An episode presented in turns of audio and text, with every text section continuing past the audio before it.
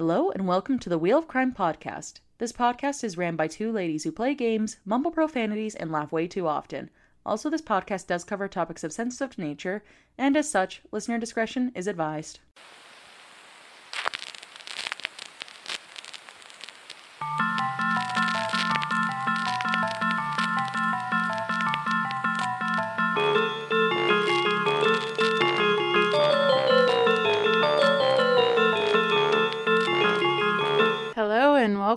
Back to the Wheel of Crime podcast. My name is Jen. And my name is Emily. Yes, it's been another week gone by with just all this quarantine business. I feel a little bit like a time a time traveler. I like blink my eyes and I and on like a Sunday and I'm like, "Oh my god, it's Saturday." Like how did that happen? I know. I mean, I can only partially relate because the weeks have felt kind of long to me. I don't know. I think I'm just In, You know, in another place wor- mentally. yeah, I think the worst part about being an adult is there's no summer vacation. You know what I mean? Mm-hmm. From like work. yeah, there's not really like a good break, but it does make me understand why people uh, as they get older and they have money to do it, like do their like little like vacations where they go for 2 weeks to like Aruba or something. I remember thinking about it and I was like, "Oh, like I mean, that's fun, but like why would you do it?" But I get it now. Like Yeah, I mean the shitty part is, is like I want to go on a vacation and like lay on a beach somewhere. It's just we literally fucking can't because of stupid COVID. Yep, but you know, you just uh, we're we're keep we keep on grinding and living and doing our thing, and I guess it's just gonna take some time, and that's about it. But I don't know. I mm. will say though that January and February, or at least the beginning of February, did feel especially long. I don't know what that was about, but mm-hmm. hopefully now that the warmer weather's here, things will change, but maybe not. We'll see. I don't know. I'm really looking forward to spring slash summer this year. I just like even if it's like kind of like adjacent to last year because we do not have nearly as many vaccines in Canada as in other places in the world. Um, but regardless, even if it is like last summer, honestly, I'm okay with that. I just need some like warm weather and like it not to be pitch black when I come home from work at Yep. like 9 p.m. Um, and you know, I just need some like uh, some serotonin in my life. Some serotonin, some vitamin D, maybe.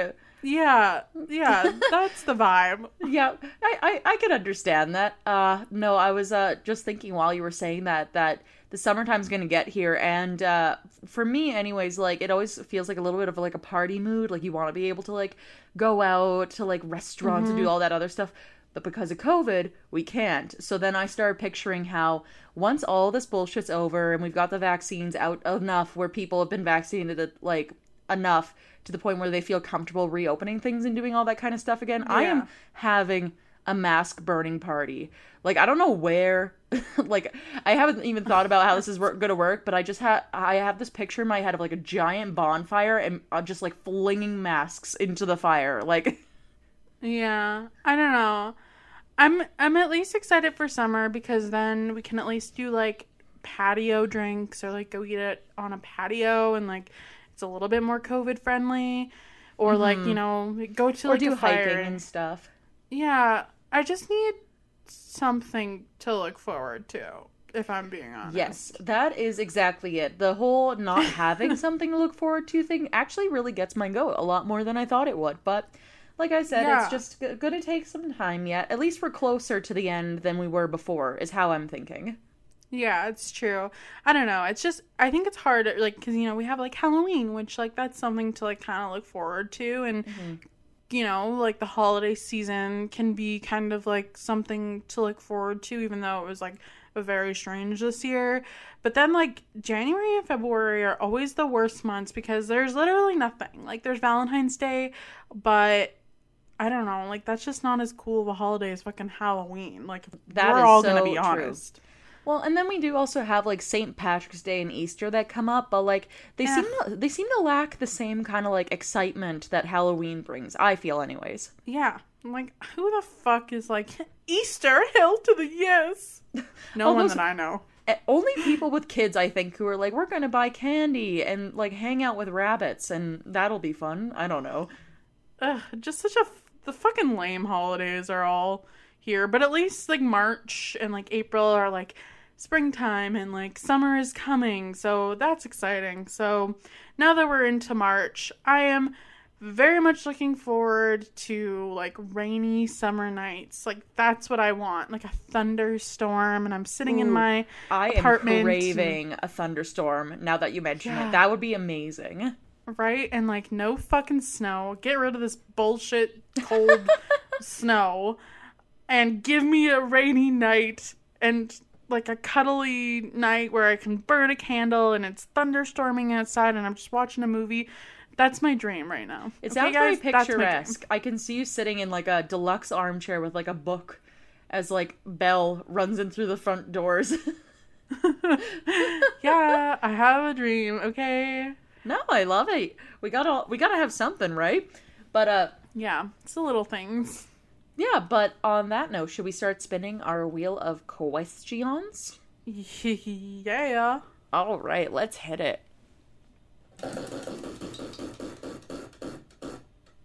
Question number three.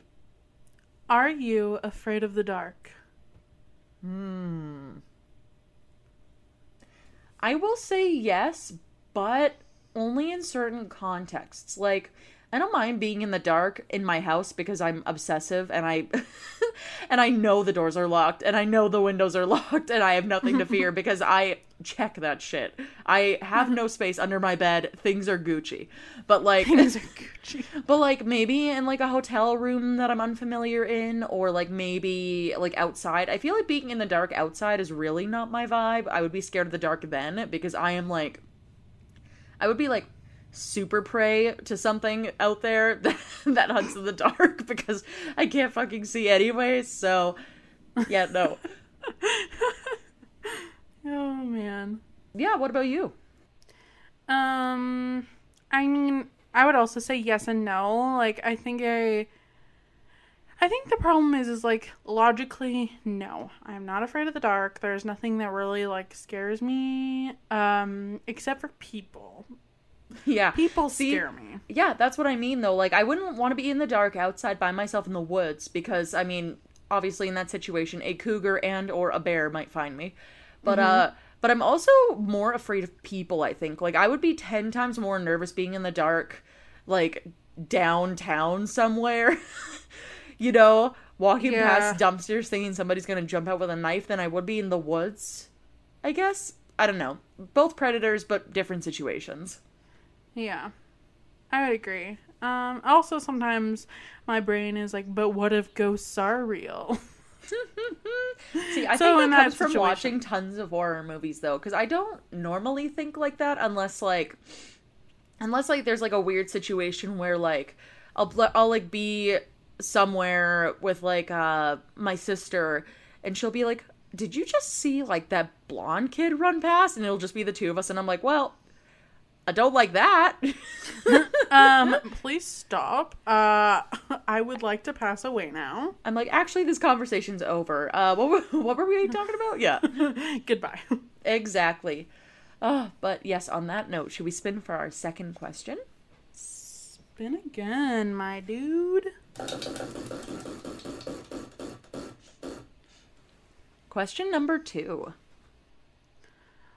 This kind of um leads into the like last question, but what in the dark are you most afraid of? Mm. Yes. I feel like I kind of already alluded to it, but predators. Like, I feel Predators. predators. But that's the thing, like, you, people, I feel like, are more worried about, like, getting attacked when they can't see, which I feel like is, a, is like, a fairly normal fear. I guess some mm-hmm. people might be worried about, like, tripping over stuff in the dark, I guess. But, like, yeah, no, I'd be more worried about, like, something attacking me while I can't see what it is. That would be really spooky. Yeah. I feel like I'm I it's hard. I think cuz as women we kind of look behind our backs a lot more. Like I know Well, we get like we get I'm trained into a lot of that stuff too, though, by like either our moms or whoever being like, "Oh yeah, when you're out, make sure you look behind you every now and again so to double check that nobody's following you," or like stuff like that. Mm-hmm. Yeah. which like I don't love that. I wish I felt safe, but uh it be what it be, I suppose. Yeah, the whole thing with that is like uh I think we talked about this before where it's your you are teaching you're teaching people so that rather than them being the victim that somebody else is the victim rather than teaching the perpetrator not to be perpetrating. Yep. and stuff like that. So yeah, no, I I agree with you, and uh, there's definitely work to be da- to be had there. But yeah, no, I think that would be that would be my answer though. Is definitely the whole idea of being like attacked and not being able to see who or what it is would be the Yeah. spookiest part. I would agree with you. I think I think I'm I'm afraid of uh, being murdered. That would not be my favorite thing. Yes, I'll include ghosts and demons into that category also because I feel like if I was attacked by a demon and I couldn't see it, that would be a, a horrifying experience. Yeah, I don't want to be murdered uh, whether you're a live person or, Or a a, dead ghost. I don't want to be Uh, murdered by anyone alive or dead. Um, I don't want to be possessed. I don't want to be murdered by an animal either. That doesn't sound fun. No, but at least like most animals will like try to kill you before they eat you, unless they're sadistic, I guess. But Yeah. it could be worse, I suppose. But yes, Could be worse. It's Could be worse. All right, let's spin for our next question. Okay.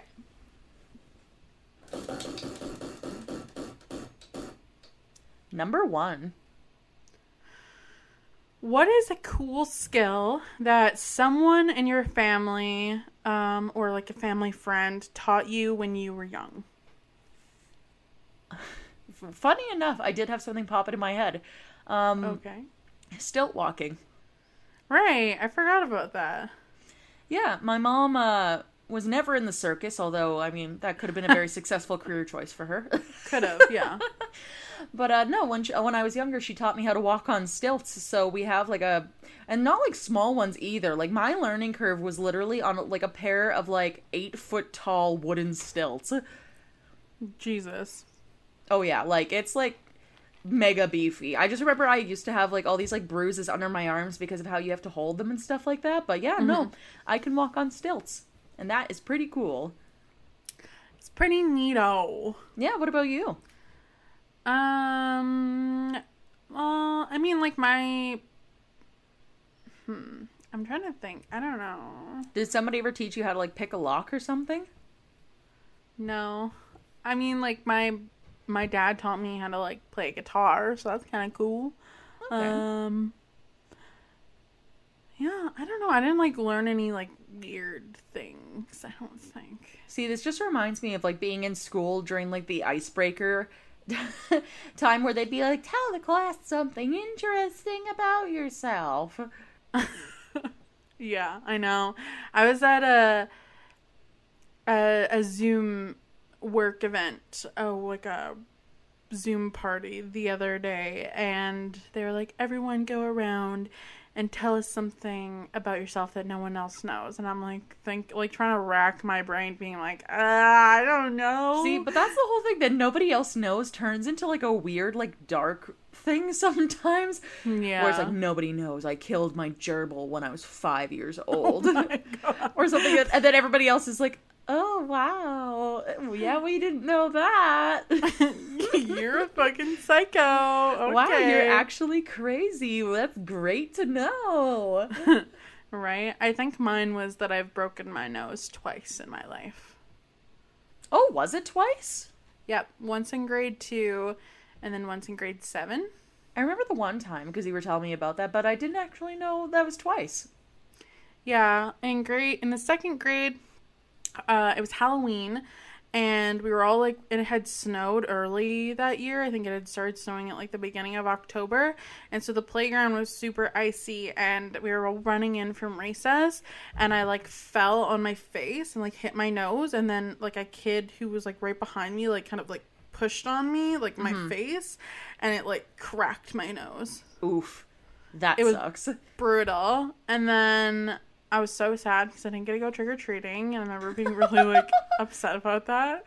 And then yeah, in grade seven, I was the goalie on my soccer team, and someone literally kicked me in the face with their cleated um like soccer See, shoe. that's the one I remember because I remember being mad about it. yeah, and like I had like bruises on my face like with the indents of their cleats. Man. See, this is what I'm saying. Teenagers, are not nice people. I am actually more scared of teenage girls than I think I am of like most other people. Yeah. Scary. They didn't mean to in either occasion, but it was hella painful. And my nose is still very crooked. Oh, is it? Yeah. I have literally never noticed. I think you're beautiful. I am. You're Aw, so cute. Thank Aw. you. Now, I'm trying to think. Do we have one more question left?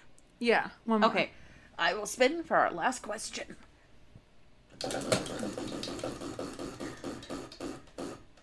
All right, what's our last question? Would you ever fight in a war? It's kind of a political question, but like if like, you know, there was like a World War 3 and you had the option, do you think that you would want to do that or would you be like, "No, thank you, my sir." Hmm. I feel like um it wouldn't be something that I would volunteer for, but like say for example, there was like a whole thing where it's like if more per- people participate in like being a part of the army, we can end this war sooner, then I might. Like I wouldn't want to like do nothing though either, especially if like if I had a lot of like loved Right. ones who were in the army at the time and stuff like that. Like I think that would be the big thing. Um so what is your topic for today? So, because not last episode, because that was Emily's, but the one before, we talked about the Golden State Killer, who was also the original Night Stalker. So today, I thought I would tell you all about the the other Night Stalker, the one who they thought may have been the same person, but turns out his name was actually Richard Ramirez. Yes, and that's the one that most people are talking about when they mention the Night Stalker. Yes, correct. Yep, yep, yep, yep, yep. Okay, okay. I am so ready for this. All right, so let's dive on in. So, Richard Ramirez was born in El Paso, Texas on February 29th, 1960. He was the youngest of Julia Sadie's Ramirez's children. His father, Julian, a Mexican national and former policeman who later became a laborer um, on the railway, was prone to fits of anger that resulted in physical abuse.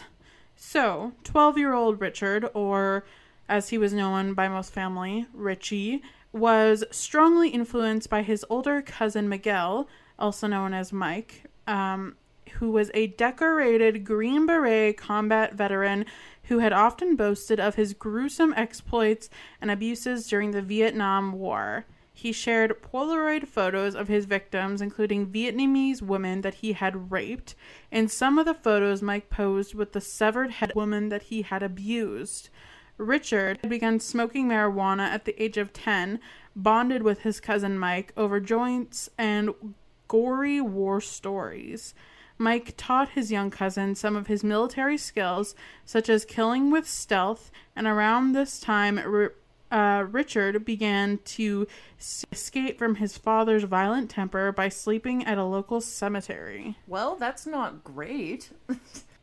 Not off to a really good start there. Um, That's like a super shitty start. Okay, first abuse because that's always terrible, followed quickly by I have a cousin who loves to murder. And he just he loves it and he has all these pictures of his of his victims because he's so proud of it and I'm going to hang out with this guy and then sleep in the cemetery at night. yeah, um, so boy Rich here is not off to a great start. He has had a bit of a rough go of it, and his cousin Mike is a is a lot. Now, what a terrible, Terrible. cousin. the worst cousin. You see, my cousins, all they've done to like try to teach me is like how to shotgun, and that went terribly. And that was only Right. once. Never once have they sat me down and been like, "I'm gonna give you an education." I'm gonna teach you how to kill, Emily. I feel like if that happened, I would have been like, No. "How about no, Absolutely thank you." not. When would I ever use this skill? Yeah. So Richard was present on May 4th, 1973, when his cousin Mike fatally shot his wife, Jessie, in the face with a caliber revolver during a domestic argument. And after the shooting, Richard became sullen and withdrawn from his family and peers. Later that year, Richard moved in with his older sister Ruth and her husband Roberto, an obsessive peeping Tom who took Richie along on his nocturnal exploits. Uh, don't love that. Not the vibe. That is so fucking gross. This uh, family's idea of bonding is like very screwy. Uh, Ramirez also began using LSD and cultivated an interest in Satanism, which of course he did, because I mean, the devil is always here with us on these episodes. He's always present. Always present. And Mike was found not guilty of Jesse's murder by reason of insanity and was released in 1977 after four years of incarceration at the Texas State Mental Hospital. His influence over Richie uh, did continue, however, after he was released. Not surprising there. Naturally. So, a young Richie began to meld his burgeoning sexual fantasies with violence, including forced bondage and rape. While still in school, he took a job at a local Holiday Inn where he used his passkey to rob sleeping patrons. His employment ended abruptly after Richard attempted to rape a woman in her hotel room before her husband returned to find them. Although the husband beat Richard senseless at the scene of the crime, criminal charges were dropped when the couple who lived out of state decided that they didn't want to come back to testify against him, which in retrospect is probably a big mistake. That's super scary. Richie dropped out of high school. He was attending Jefferson High at the time, and he dropped out when he was in the ninth grade, which is really young, um, in my opinion. Mm-hmm. At the age of 22, he moved to California where he permanently settled. On April 10th, 1984, Richard murdered nine year old Mei Leung in the basement of a hotel where he was living in San Francisco. He raped and beat the girl before stabbing her to death and hanging her body from a pipe. This ended up being Richard's first known killing, but was not identified as being connected to him until 2009 when Richard's DNA was matched to a sample obtained at the crime scene, which is really crazy. And in 2016, officials disclosed evidence of a second suspect identified through DNA sample retrieved from the scene, who is believed to have also been present during the young girl's murder. Authorities have not publicly identified that second suspect though, and it that person was described as being a juvenile at the time and did not have charges brought against them due to the lack of evidence. I mean, it's also kind of just a scary thought to think that he Richard was potentially uh, grooming a, a, a little Richard Jr. just the way his cousin Mike was. You know what I'm saying? Oh yeah, no, he's a monster. That's the thing too, is like that's the one thing I do remember about people when they do talk about the Night Stalker, they're like, Oh yeah, this guy's like a fucking madman. Like he's terrible, nasty. So like as soon as you started talking, I was like, Oh yeah, like this I know that this is not gonna go well. Awful. This is a terrible, monstrous man. Absolutely heinous. So on June 28th, 1984, 79 year old Jenny Vincow was brutally murdered in her apartment in Los Angeles. Uh, she had been stabbed repeatedly while asleep in her bed, and her throat slashed so deeply that she was nearly decapitated. Richard's fingerprint was found on the mesh screen he removed to gain access through an open window. On March 17, 1985, he attacked 22 year old Maria Hernandez outside of her home in Rosemead, California, shooting her in the face with a handgun after she pulled into her garage. She survived when the bullet ricocheted off the keys she held in her hands as she lifted them to protect herself.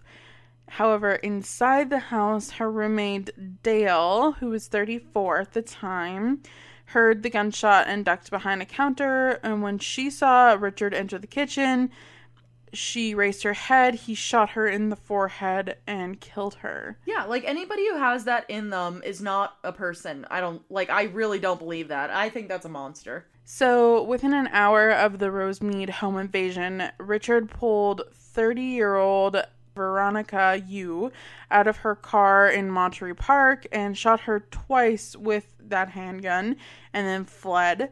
She was pronounced dead upon arrival at the hospital, and the two murders and attempted third in a single day attracted extensive media coverage, as you would think. Mm-hmm. And he was described as curly haired with bulging eyes and wide spaced rotting teeth and coined the walking killer or the valley intruder. Okay, so he had like a few names. And I mean, honestly, if I'm being candid here, I would probably be pissed if someone ever described me as someone with rotting teeth. oh my god. I would be like, great, I'm never leaving my house ever again. Yeah, that's heinous. If I would be pissed. Pissed. I'd be so pissed. On March 27th, 1985, Richard entered a home that he had burglarized a year earlier uh, outside of Whittier, Whittier, Whittier, California, at approximately 2 a.m. and killed the sleeping Vincent Charles Zazzara and, with a gunshot to his head from a handgun.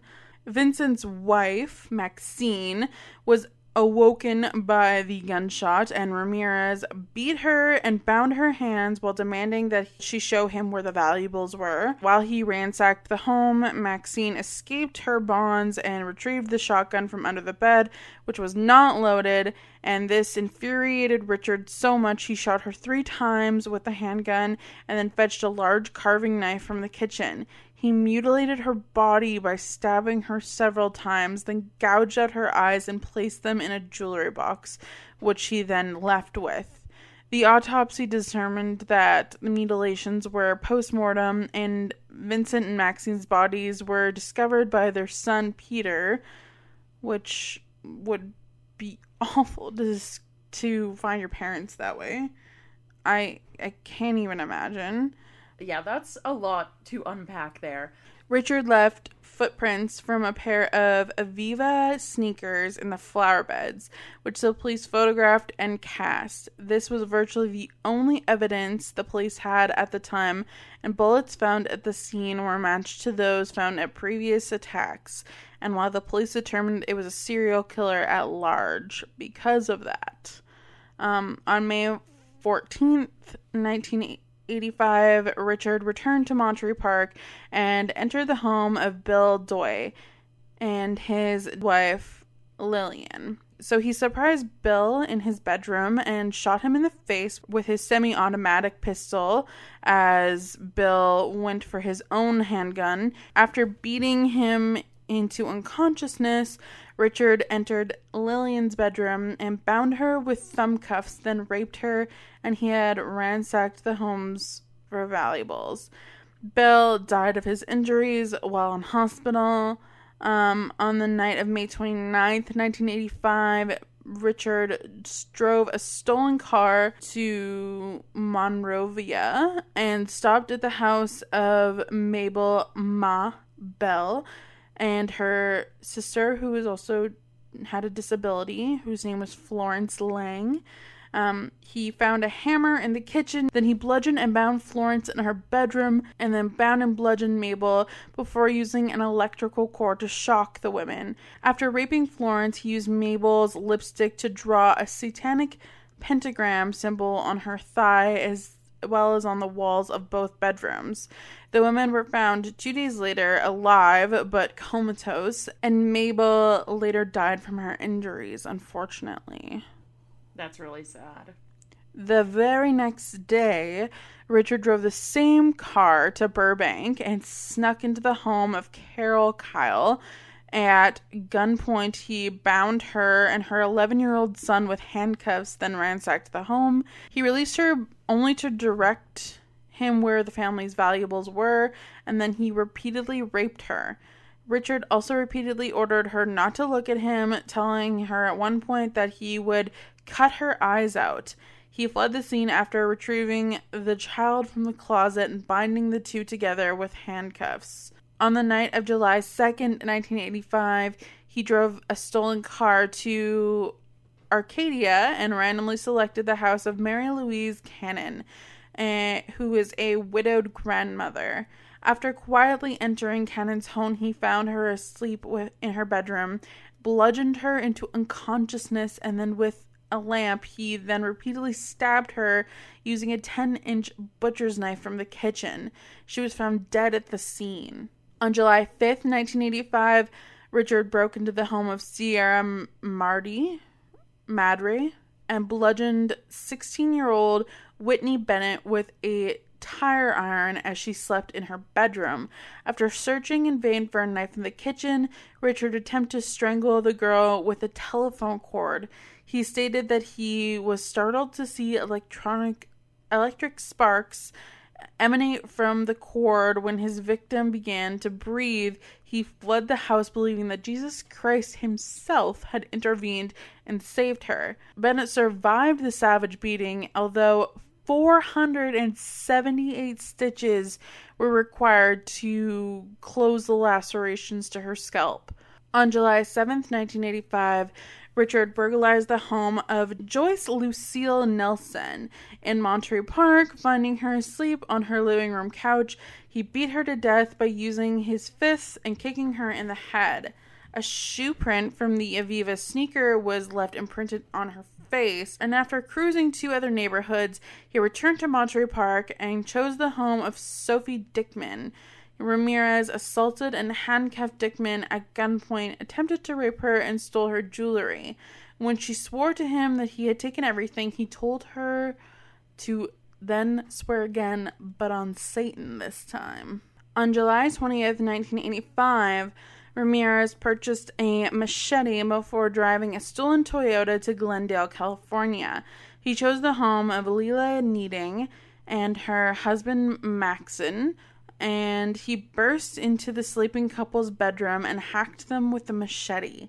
He killed them with shots to the head from his handgun and further mutilated their bodies with the machete before robbing the house of its valuables.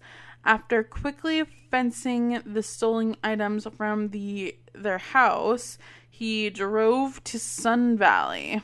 At approximately 4:15 a.m. that very day, he broke into the home of the Khovananth family. He shot the sleeping husband in the head with his handgun, killing him instantly, and then repeatedly beat the wife he bound the couple's terrified eight year old son before dragging the wife around the house to reveal the location of any valuable items, which he then stole.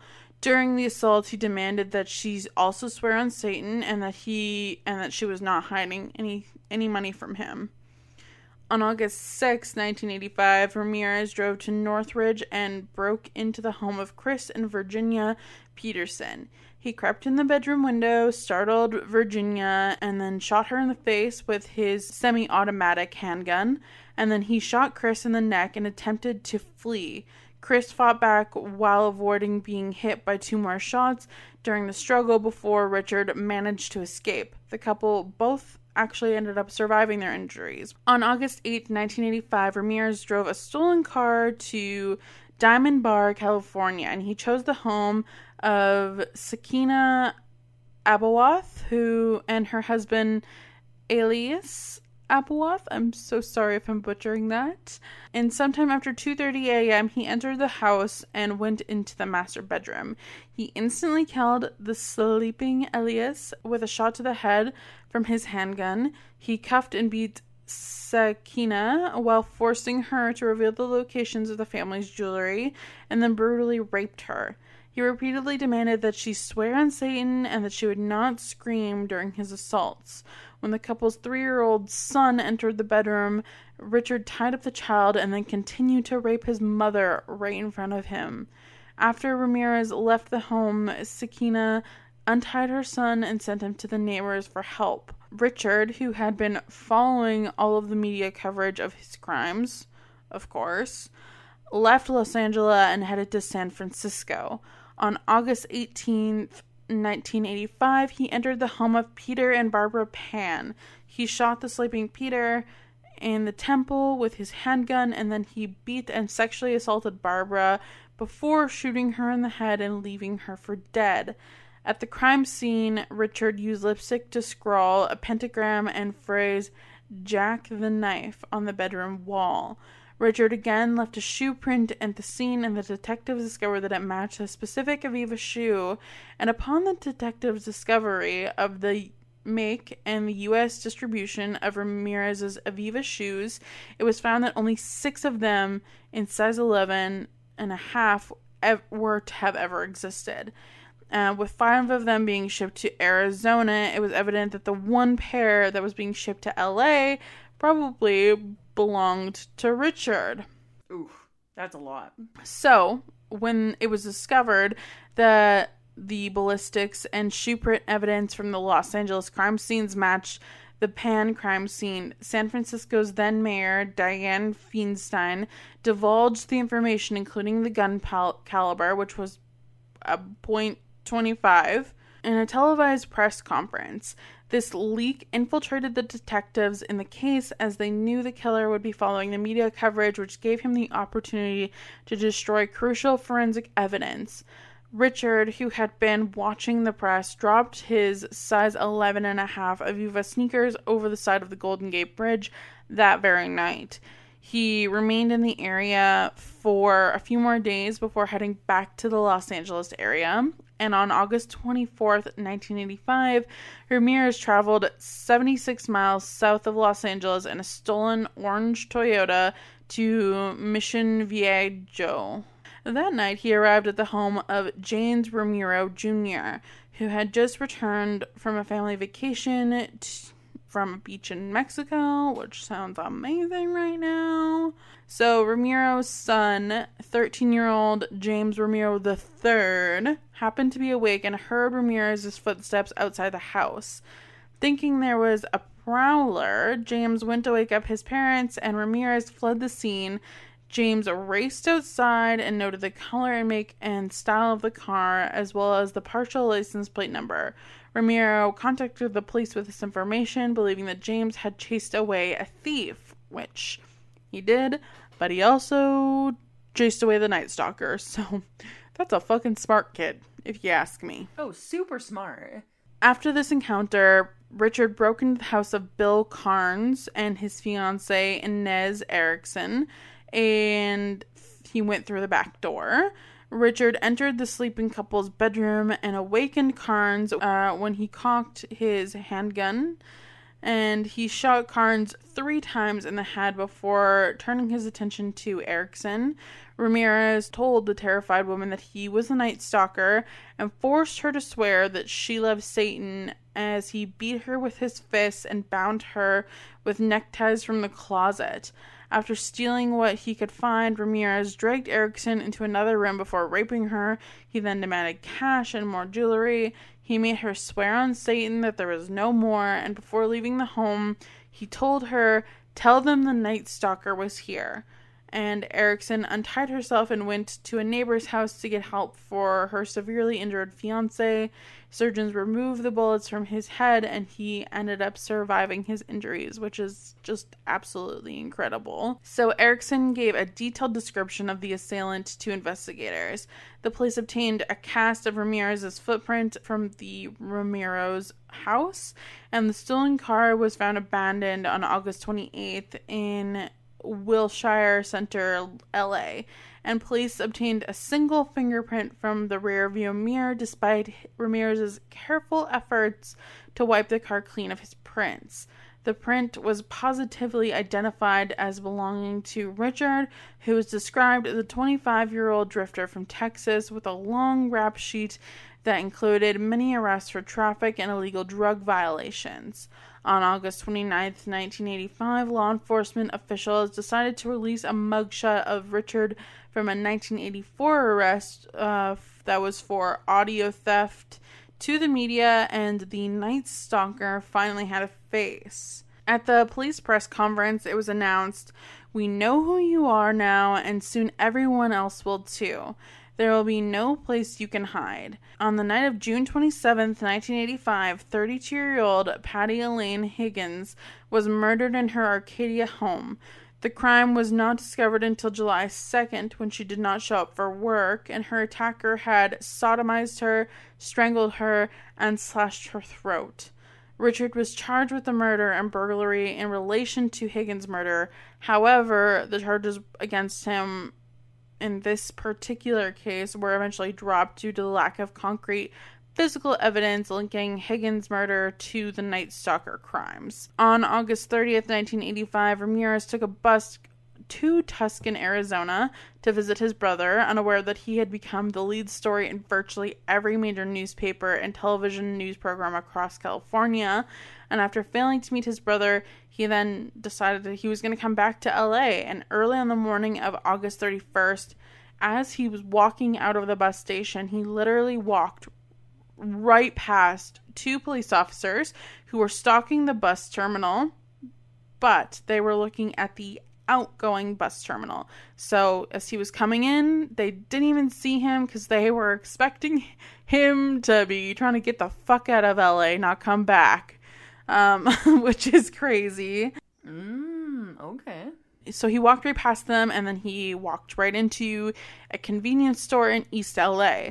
After noticing a group of elderly Mexican women fearfully identifying him as El Matador, uh, which I'm horribly pronouncing, means the killer. Richard saw his face on the front pages of the newspaper rack and fled the store in panic. He's been identified and discovered, and he's fucked. Mm-hmm. So, after running across the Santa Ana freeway, he attempted to carjack a woman but was chased away by bystanders who pursued him. After hopping over several fences and attempting two more carjackings, he was eventually subdued by a group of residents, one of whom had struck him over the head with a metal bar in the pursuit. The group held Richard down and relentlessly beat him until the police arrived and took him into custody. So, Jury selection for the trial began on July 22, 1988. At his first court appearance, Richard raised a hand with a pentagram drawn on it and yelled, Hail Satan! On August 3, 1988, the Los Angeles Times reported that some jail employees overheard Richard planning to shoot the prosecutor with a gun, which Ramirez had intended to have smuggled into the courtroom. Consequently, a metal detector was then installed outside, and intensive searches were conducted when people were entering the court. On August 14th, the trial was interrupted because one of the jurors, Phyllis Singletary, did not arrive at the courtroom. Later that day, she was found shot to death in her apartment. The rest of the jury was absolutely terrified um, because they were wondering if Richard had somehow directed this event from inside his prison cell, uh, and they were unsure whether or not he could reach other jurors. However, it was ultimately determined that Richard was not responsible for this woman's death, as she was shot and killed by her boyfriend, who later committed suicide with the same weapon in the hotel. So it was a complete coincidence and unrelated, but that is still horrifying and absolutely insane. Ooh. Like, what are the chances? You know? Oh yeah, no, it's so crazy for like what she was being called in for and then how she ended up dying. Like that in, in and of itself is already weird. Yeah. The alternate juror who replaced Phyllis was too frightened to return to her home. Honestly, fair. Which I don't blame her. I would also not return to my home, I think. After that happened, for sure. And on September 20th, 1989, Richard was convicted of all charges, which was 13 counts of murder, 5 attempted murders, 11 sexual assaults, and 14 burglaries.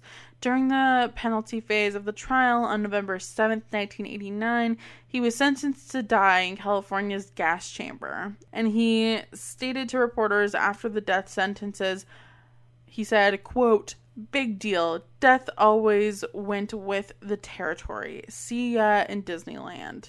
What? End quote. Which, okay, sure. Don't know what that means, but okay, sure. Mm-hmm. Mans, Mans is crazy. That's that's what I've decided. that's what I've decided. He is crazy and he is dangerous. The trial cost 1.8 million dollars, which in today's monies that would be 3.71 million dollars, which at the time made the most expensive trial in the history of California until surpassed by the O.J. Simpson murder trial in 1994. Aye, aye, aye. Psychiatrist Michael H. Stone describes Richard as the made sociopath as opposed to the born sociopath.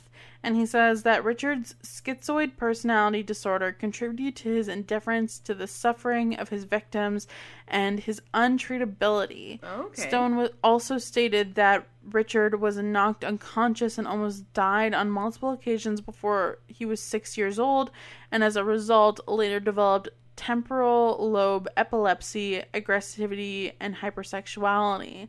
By the time of the trial, Richard had fans who were writing him letters and paying him visits, which is a whole other thing that's just really strange.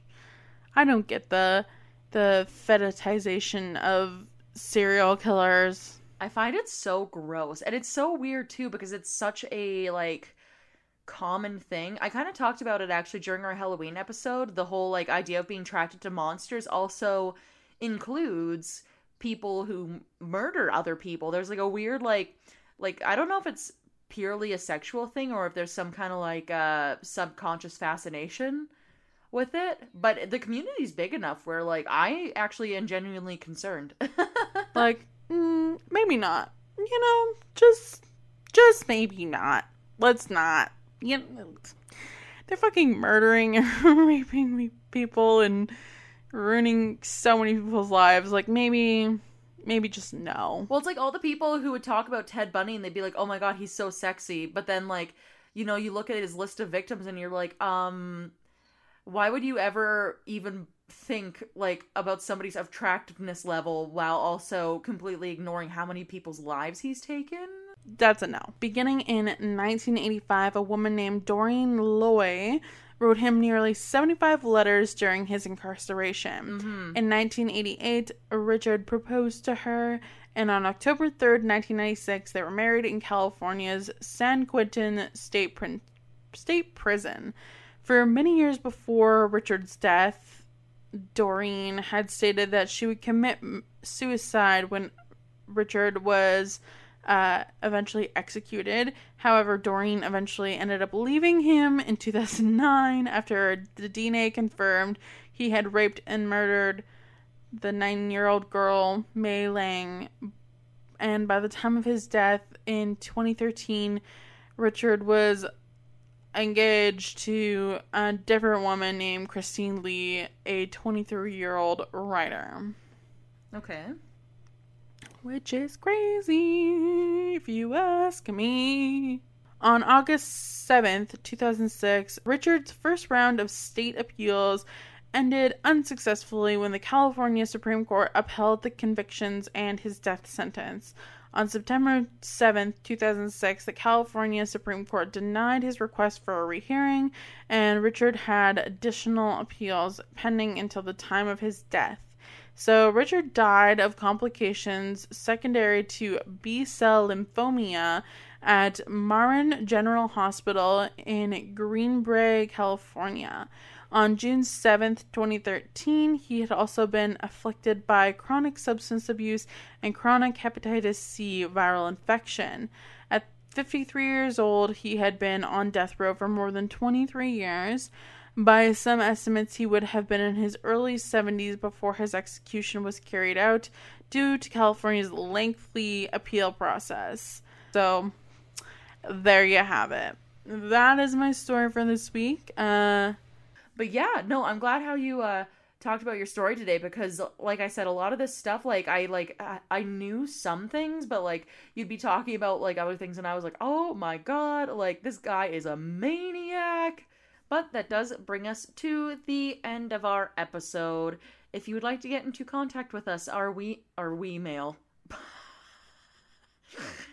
oh my god. Our email is wheelofcrime at gmail.com. You can also follow us on all of our social medias, which is Facebook, Twitter, Instagram, uh, TikTok, all at Wheel of Crime. We also do have a Patreon if you would like to help us and support our show. We do have different tiers available so that you can kind of like get little rewards depending on what you want, and that is at Wheel of Crime on Patreon.